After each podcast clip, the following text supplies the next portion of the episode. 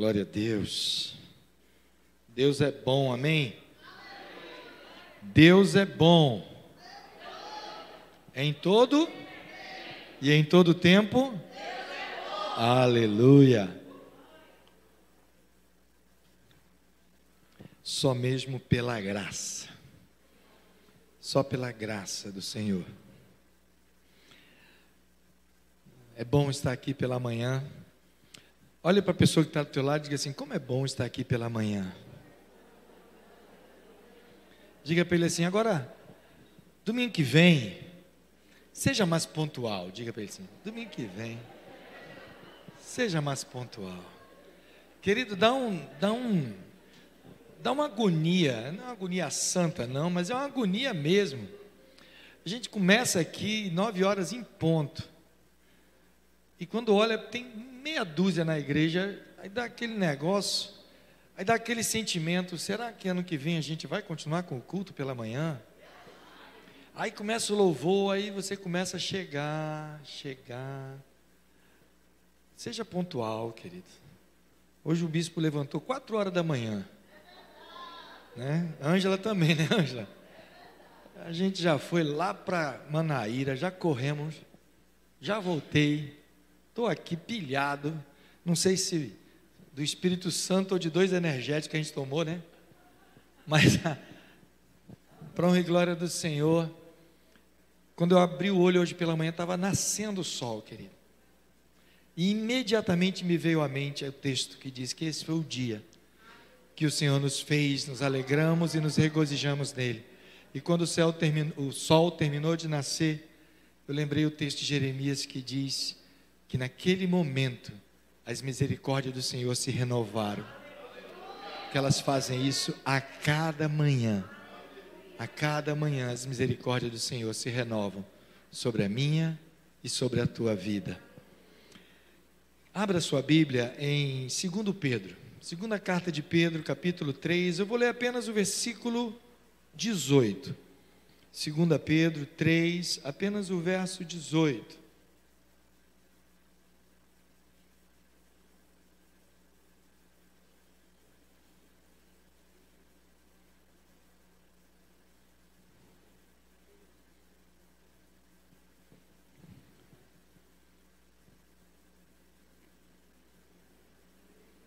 Segunda Pedro 3:18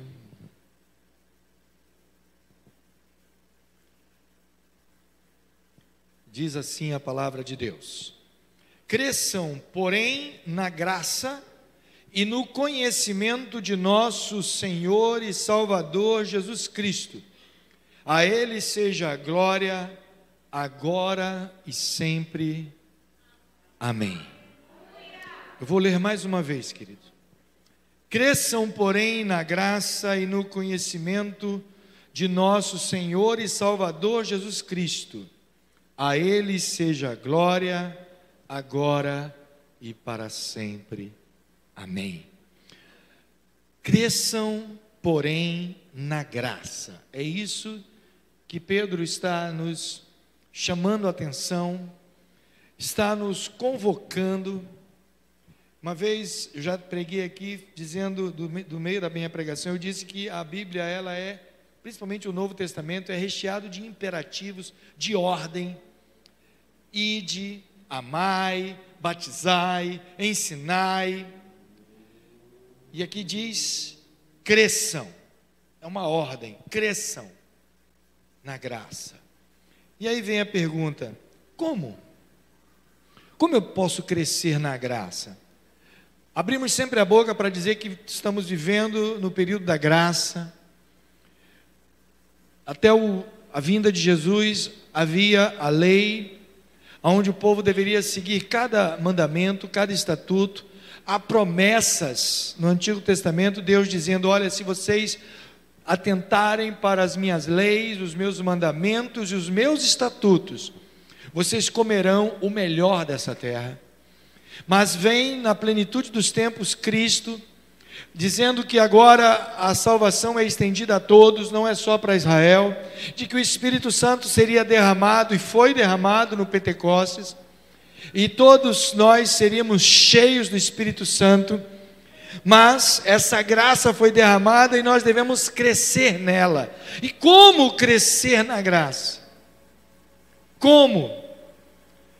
Nós olhamos para a palavra de Deus e aprendemos algumas coisas que nós não podemos simplesmente dizer, não, estou debaixo da graça, e agora eu já estou salvo em Cristo Jesus, e eu não preciso fazer mais nada. Não, se não precisássemos fazer mais nada, querido, não teríamos tantas ordens no Novo Testamento: faça isso, faça aquilo. É necessário você estar vigilante, é necessário você ser um discípulo, discipulador de Cristo.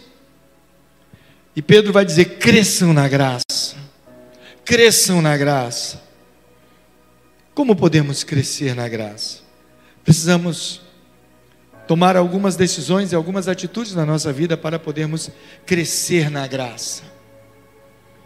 Jesus, ele veio ao mundo como bebê e ele cresceu dentro da sua família, e conforme ele ia crescendo, os evangelhos dizem que ele crescia em graça e em sabedoria diante de Deus e diante dos homens.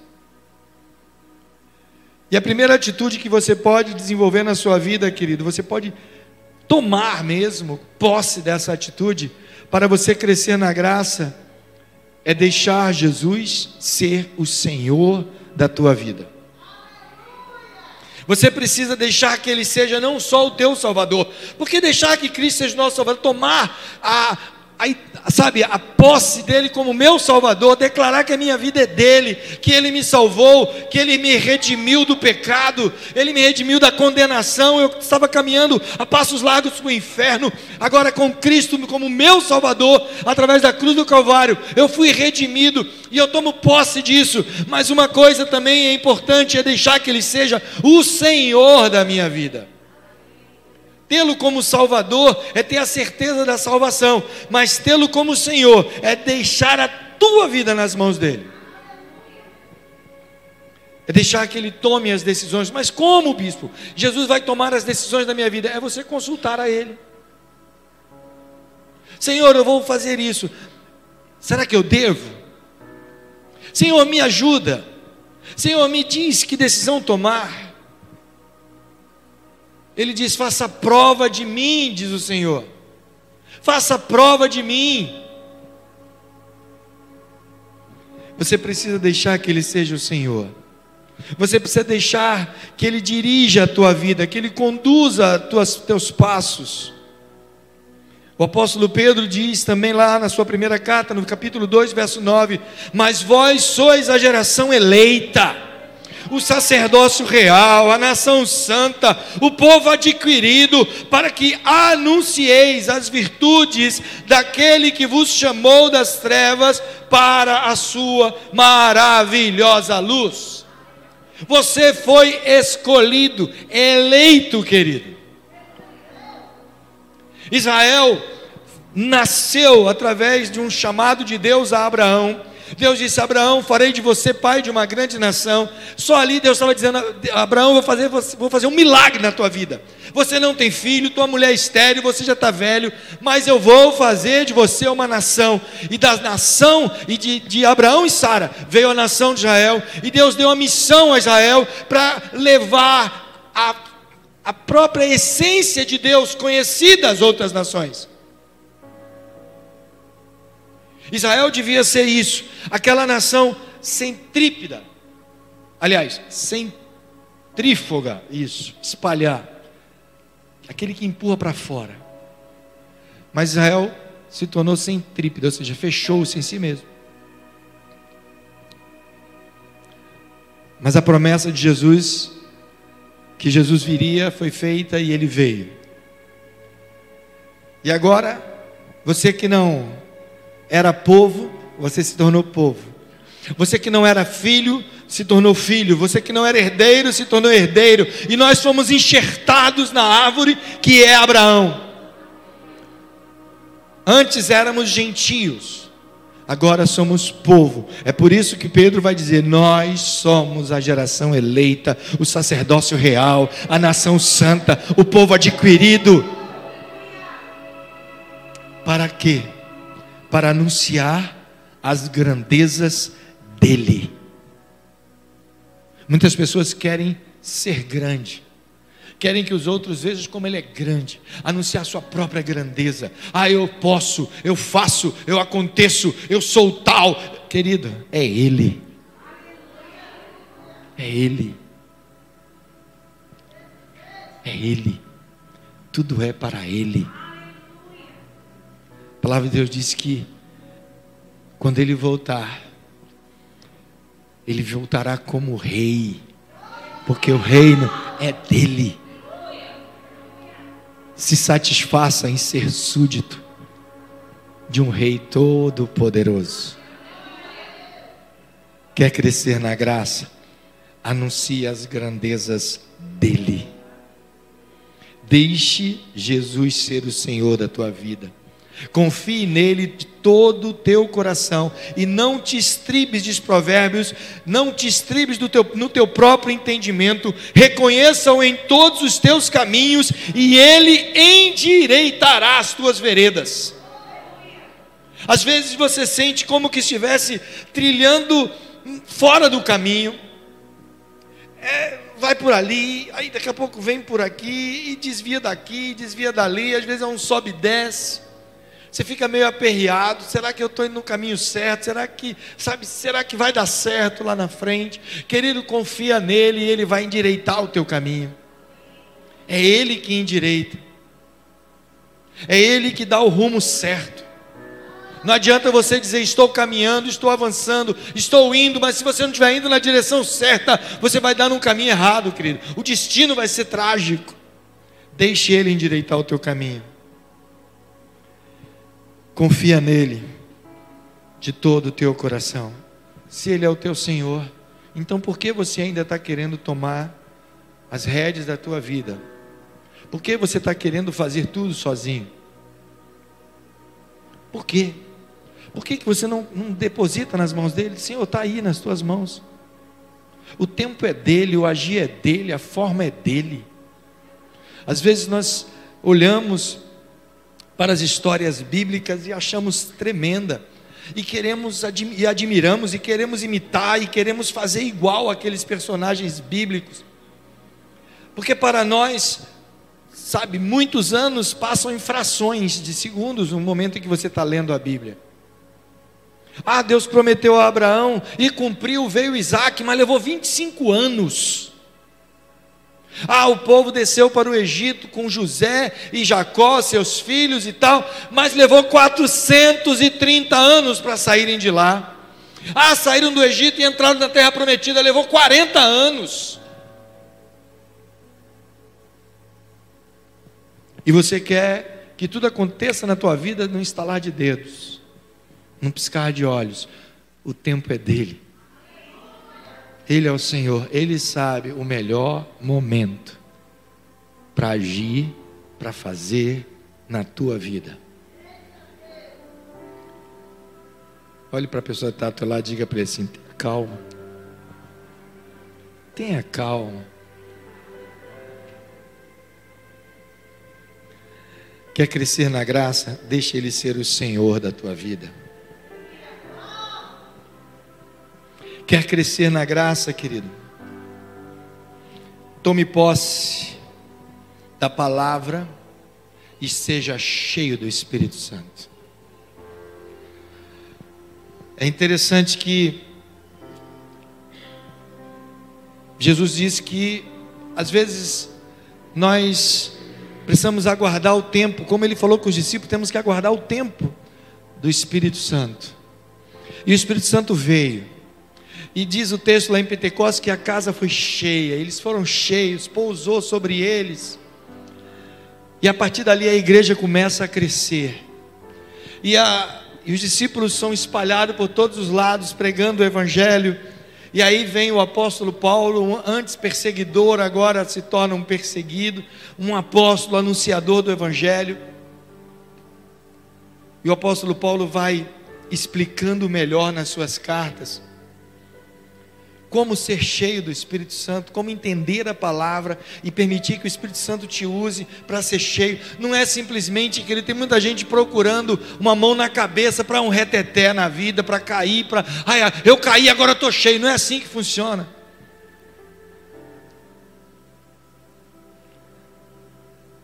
tava com. Quando a gente está com fome, eu cheguei em casa hoje morrendo de fome. Fiz uma vitamina para mim, de banana, ai, coisa deliciosa. Quando você está com fome, você vai sair daqui depois do culto, aí daqui a pouco né, vai preparar o almoço. Você vai estar com fome. Quando nós estamos com fome, nós queremos nos encher. Queremos comer alguma coisa, de preferência coisa gostosa. Eu não sei como é que vai ser teu almoço hoje, mas não importa qual seja o meu. Eu sei que eu vou comer tudo. Eu já estou com fome agora de novo. O metabolismo está acelerado, então a gente dá fome. O que, que é melhor para se fazer quando você está com fome? É dormir? Não. Quem está com fome não dá para dormir porque o estômago fica um. Pode até conseguir dormir porque a pressão vai baixar. Né? A fome baixa a pressão, você dorme. Mas você vai acordar no meio da noite. Que fome. Quando você está com fome, você quer ir correr, ir brincar, ir para a praia? Não. Quando você está com fome, você quer ir ver televisão? Não. Quando você está com fome, você quer bater papo com alguém? Pense que tem gente aqui, eu não vou dizer quem é, porque eu conheço alguns, que quando estão com fome, ficam irritadiços, fica uma fera. Você puxar a conversa, a pessoa, ah, ah, ela está com fome. Melhor coisa que inventaram foi self-service, né? Você não tem que esperar aquela comida à la carte. Nossa, quando você vai num restaurante à la carte, você não pode estar com fome, não, porque se tu tiver com fome e o garçom vem, já vai, estamos preparando, não sei o que, e você, meu Deus. É igual quando você pede comida né, pelo telefone, demora a chegar e você morrendo de fome. Quando você está com fome, a melhor coisa é comer. E precisamos ter fome do Espírito Santo. É por isso que ele é aquilo que ele desenvolve na nossa vida é classificado como fruto. Fruto se dá, se produz e se come. Se a árvore não dá fruto simplesmente para ele apodrecer e cair no chão.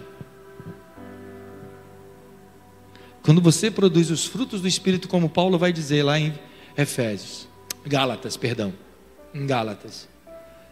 E os frutos do Espírito é amor, paz, longanimidade, benignidade, paciência, domínio próprio, mansidão.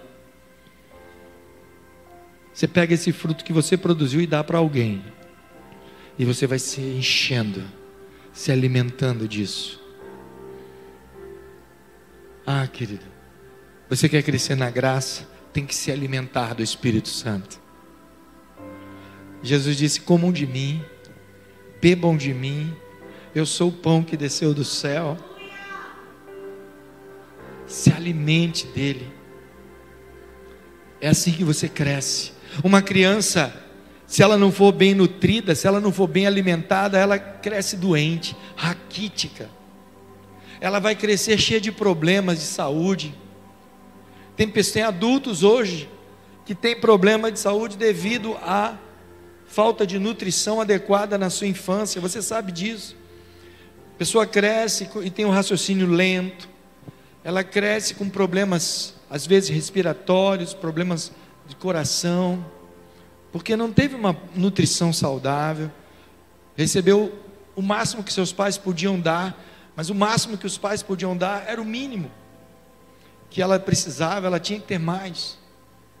E tem muita gente espiritualmente desse jeito tem 10, 20, 30 anos de convertido e ainda é malnutrida espiritualmente. É raquítica. Não, não consegue entender as coisas de Deus.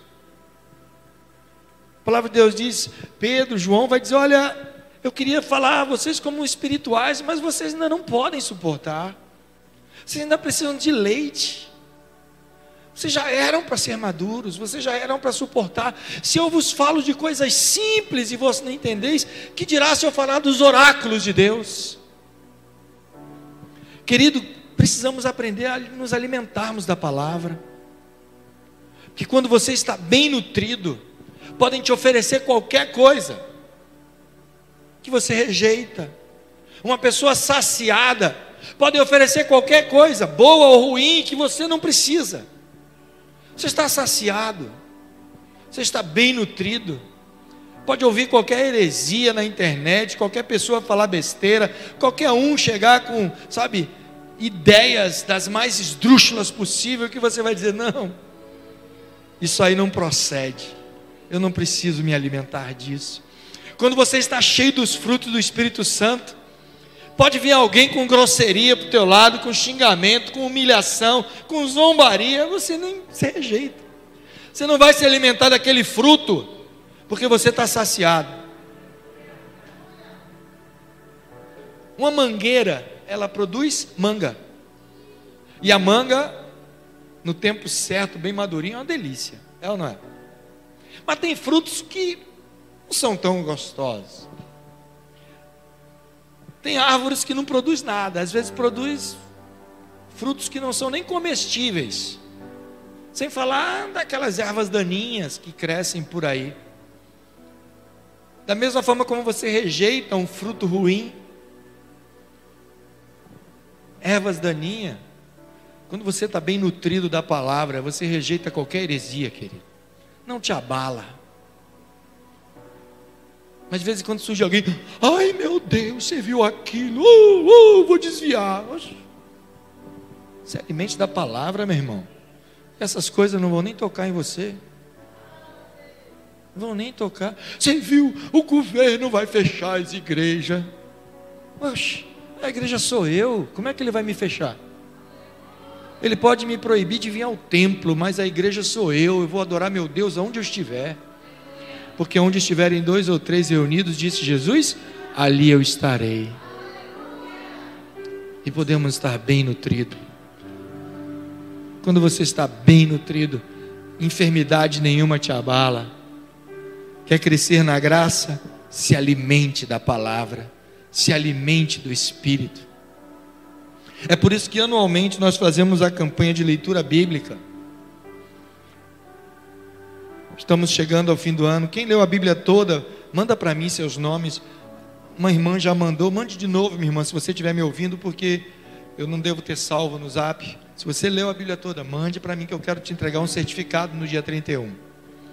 Mas, bispo, para quem lê a Bíblia toda? Tem hora que eu leio tudo e não entendo nada. Leia assim mesmo. Leia assim mesmo. Já contei a história aqui de um pastor falecido já, Davi Gomes. Ele foi o primeiro pastor, ah, foi o primeiro programa de rádio. Foi colocado lá no Rio de Janeiro.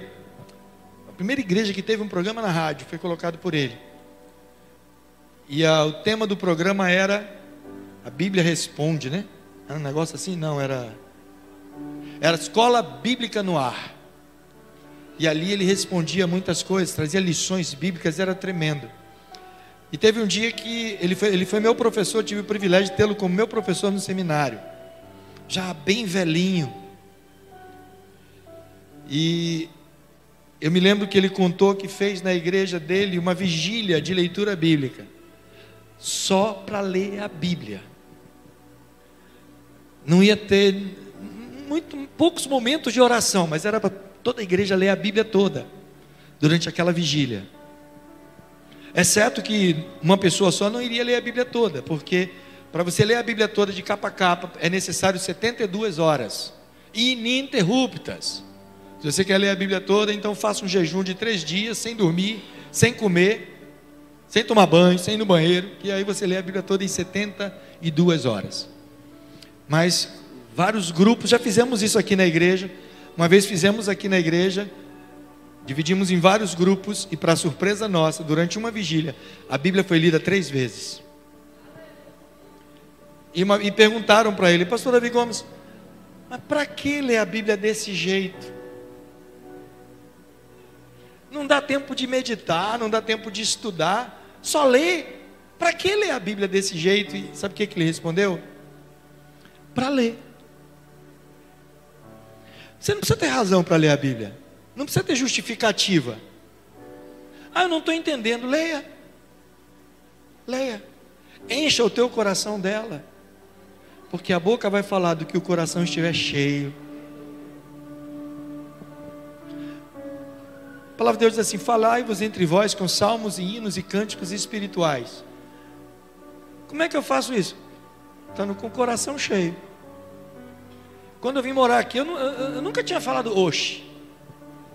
Eu falo oxe agora o tempo todo. Oxe. Tá.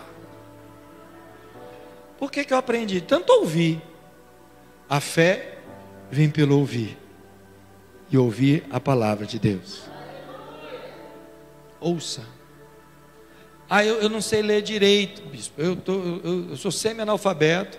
Eu ainda falo que cococó, fico gaguejando para ler.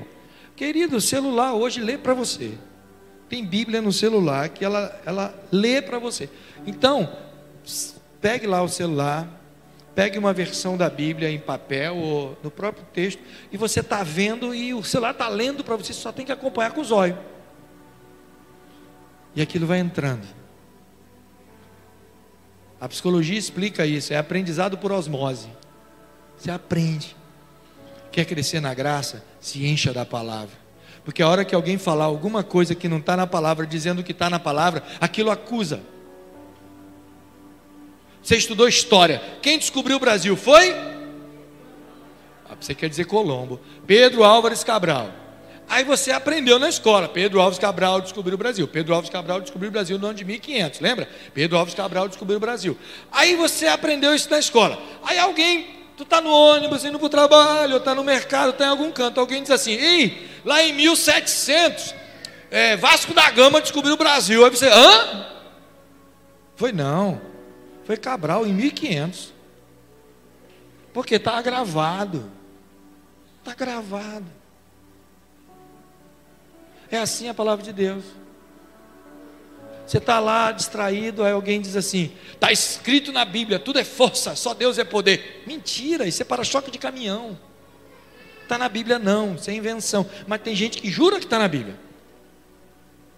Teve um seminarista uma vez que falou para mim: está escrito lá na Bíblia que não cai uma folha de uma árvore que Deus não permita. Mentira, tá não tem nada disso na Bíblia. A única coisa que a Bíblia diz que parece com isso é que todos os fios de cabelo da sua cabeça são contados, mas que não cai a folha da árvore. Aí eu falei para ele: tá não, meu filho. Ele falou: tá sim, professor. Eu falei: tá não, tá sim, tá não, tá sim. Eu falei: olha, eu lhe dou 10, eu te aprovo na matéria se você encontrar esse versículo.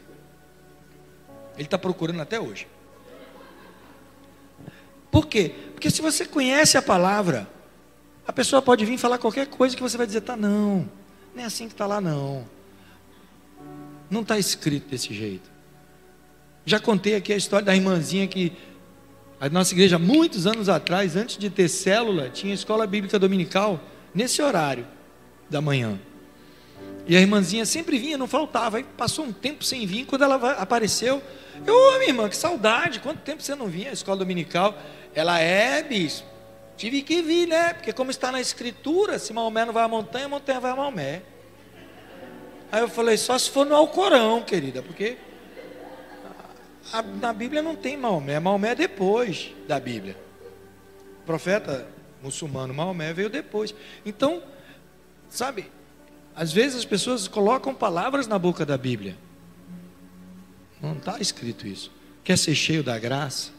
Se encha da palavra frutifique os frutos do Espírito na tua vida.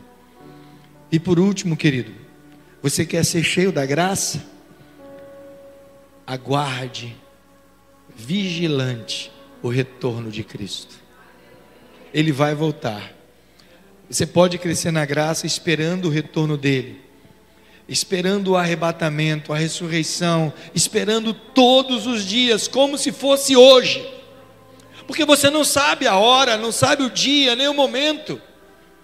Por isso ele diz: estejam vigilantes, não sabemos quando vai acontecer essas coisas. Jesus falou: ouvireis falar de guerra, rumores de guerras, haverá fome, peste, sabe? Só faltou falar pandemia. Mas não, não, não, não se preocupem, ainda não é o fim é o princípio das dores. Importa que tudo isso aconteça. E depois disso tudo virá os fins. Agora o fim, agora não se aperreie, porque esse período de tribulação, esse período de crise, esse período de guerra, esse período de pandemia será abreviado, disse Jesus. Deus vai abreviar por amor dos escolhidos. Deus te ama tanto, querido, que esse período vai ser abreviado na tua vida. Se você acha que esses dois anos quase que a gente está vivendo de pandemia foi problema, crise, foi não, é o princípio. Você não tem ideia do que ainda vai vir. O meu desejo, eu oro, Senhor, volte. Se nós tivéssemos ideia da crise que vai ser, da, da querido, da, do desespero que vai ser no final. Jesus falou que os homens vão pedir para as montanhas caírem sobre eles. O desespero vai ser grande, querido. As coisas serão terríveis. É por isso que no Apocalipse, que profetiza sobre o fim, ele diz: Olha, é por isso que o Espírito e a noiva dizem: Vem, vem, Senhor. Eu oro, querido, para Jesus voltar logo, mas se for tardar, eu digo: Senhor, me leve. Porque se tem uma coisa que temos que estar preparado, é para os dias finais. E tudo isso que está acontecendo, se aperrei não. Eu vejo crente às vezes desesperado, crente preocupado. Oh, oh meu Deus, ai, ah, não sei o que, a igreja, e fechou a porta, e pandemia, e, e vai vir agora. Querido, aperrei não, esse é o princípio. Há anos eu prego nesse púlpito dizendo: está ruim, vai piorar, porque é promessa. Antes da mulher dar à luz, ela sente dores, ela passa pelas dores do parto. Para depois ela pegar o bebê em seu colo, alegre. Antes de chegarmos nos céus, passaremos pela prova, querido. Durante essa pandemia, muitos foram provados e ficaram para trás. De vez em quando Deus passa uma peneira pela sua igreja para conhecer aqueles que estão crescendo na graça e no conhecimento, porque quando você cresce forte, pode vir os problemas que vier, você passa por ele. Pode, ver, pode vir pandemia que vier, decreto que vier, querido. Não me assusta nenhum deles. Nenhum deles. Os discípulos tinham tal, tal conhecimento disso, tal capacidade, que quando eles eram presos, espancados, chicoteados, jogados nas arenas aos leões, queridos, quando eles eram martirizados, eles louvavam a Deus por terem sido achados dignos de morrer por amor de Cristo. E hoje basta um probleminha para você, ah Deus, eu vou morrer. Se Deus quisesse que tu morresse, tu não estava aqui, não, querido. Visita um cemitério. Lá tem gente velha e gente nova enterrada. Tem gente que foi ruim e tem gente boa.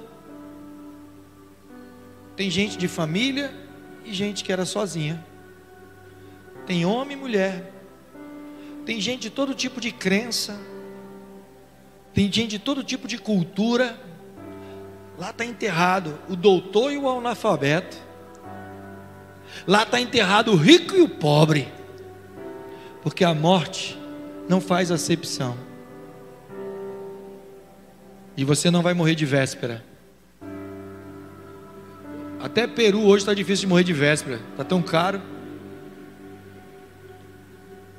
Cresça na graça cresça na graça, suportando as aflições. Faça o trabalho que o Senhor colocou nas tuas mãos para fazer. Aguarde a volta de Cristo. Pedro vai dizer na sua segunda carta, versículo 14 do capítulo 3: Pelo que, amados, como estáis aguardando estas coisas, como estamos aguardando a volta de Cristo, então procurai diligentemente, que por ele sejais achados puros e irrepreensíveis em paz.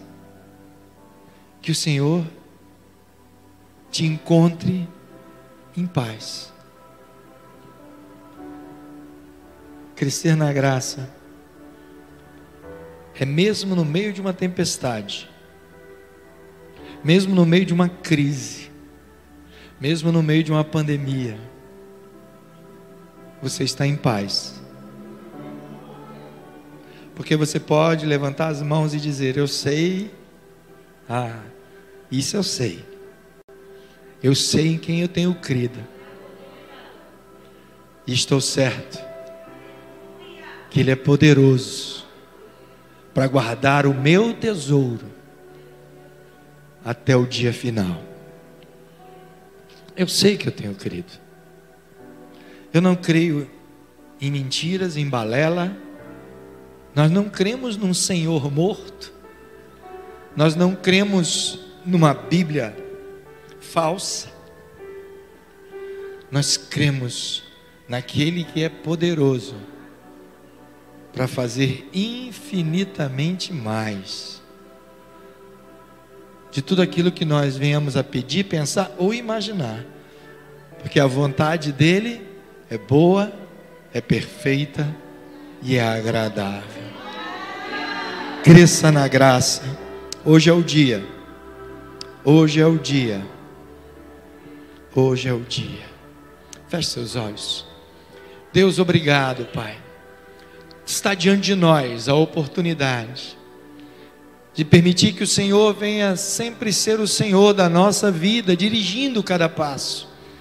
De, ó Deus, aprendermos a tua palavra e darmos frutos, frutos do Espírito Santo, e sermos, ó Deus, vigilantes, aguardando a volta de Cristo. Ó Deus, abençoa a tua igreja, que cada um, ó Deus, venha verdadeiramente estar crescendo na graça e no conhecimento de Cristo Jesus. Abençoa o teu povo nesta manhã. Rendemos a Ti, ó Deus, toda a honra, toda a glória e todo o louvor. Vem estar abençoando cada um aqui presente. Abençoe aqueles que estão ao alcance dessa transmissão. Que eles também possam estar crescendo na graça e no conhecimento. Te amamos, ó Deus, te adoramos, te bendizemos e te oramos no nome de Jesus. Amém, Senhor, e amém. Glória a Deus. Aleluia.